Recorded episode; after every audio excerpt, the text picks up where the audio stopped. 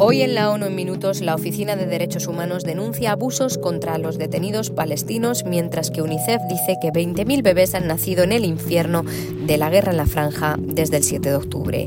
Una relatora pide a España que renueve el órgano encargado de nombrar a los jueces y otro grupo de expertos advierte de que en el caso Epstein nadie que haya cometido abusos sexuales o que colaborara con ellos debe quedar fuera de la ley. Un saludo de Beatriz Barral.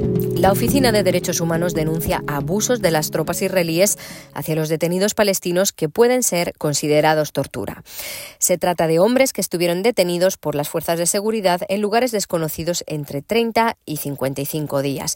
Describieron haber sido golpeados, humillados, sometidos a malos tratos y a lo que puede equivaler a tortura, dijo el director de la oficina, Ajit Sungay. Informaron de que les habían vendado los ojos durante largos periodos, algunos de ellos durante varios días consecutivos. Un hombre dijo que solo tuvo acceso a una ducha una vez durante los 55 días que permaneció detenido. Hay informes de hombres que fueron liberados posteriormente, pero solo en pañales, sin ropa adecuada en este clima frío. Sengay explicó que los testimonios coinciden con los informes que ha recopilado la oficina. Las familias de los detenidos, que se cree que son miles, no han recibido información sobre la suerte o el paradero de sus seres queridos. Israel debe tomar medidas urgentes para garantizar que todas las personas detenidas o recluidas reciben un trato acorde con las normas y criterios internacionales, a menos que Israel pueda demostrar motivos imperiosos de seguridad para que cada persona permanezca detenida, debe ser acusada o puesta en libertad. Cerca de 20.000 niños han nacido en el infierno de Gaza desde el estallido de la guerra entre Israel y Hamas el pasado 7 de octubre, lo que supone un nacimiento cada 10 minutos, según las cifras de UNICEF. El Fondo para la Infancia señaló que la ya precaria situación de la mortalidad infantil y materna ha empeorado a causa del colapso del sistema sanitario. Sin atención médica adecuada, nutrición y protección, las embarazadas sufren abortos espontáneos, partos prematuros y múltiples traumas. Michelle fue al Hospital Emirati de Gaza. Eh, Estaba embarazada de tres meses y vivía en el centro de Gaza. Había intensos bombardeos a nuestro alrededor y no teníamos medicinas ni alimentos adecuados. Estaba asustada todo el tiempo. Tuve que ir al médico y me dijo que no encontraba el latido del bebé. Así que durante el último mes he sabido que mi bebé no estaba vivo, pero no podía hacer nada. Hoy por fin he venido al hospital Emirati a buscar ayuda.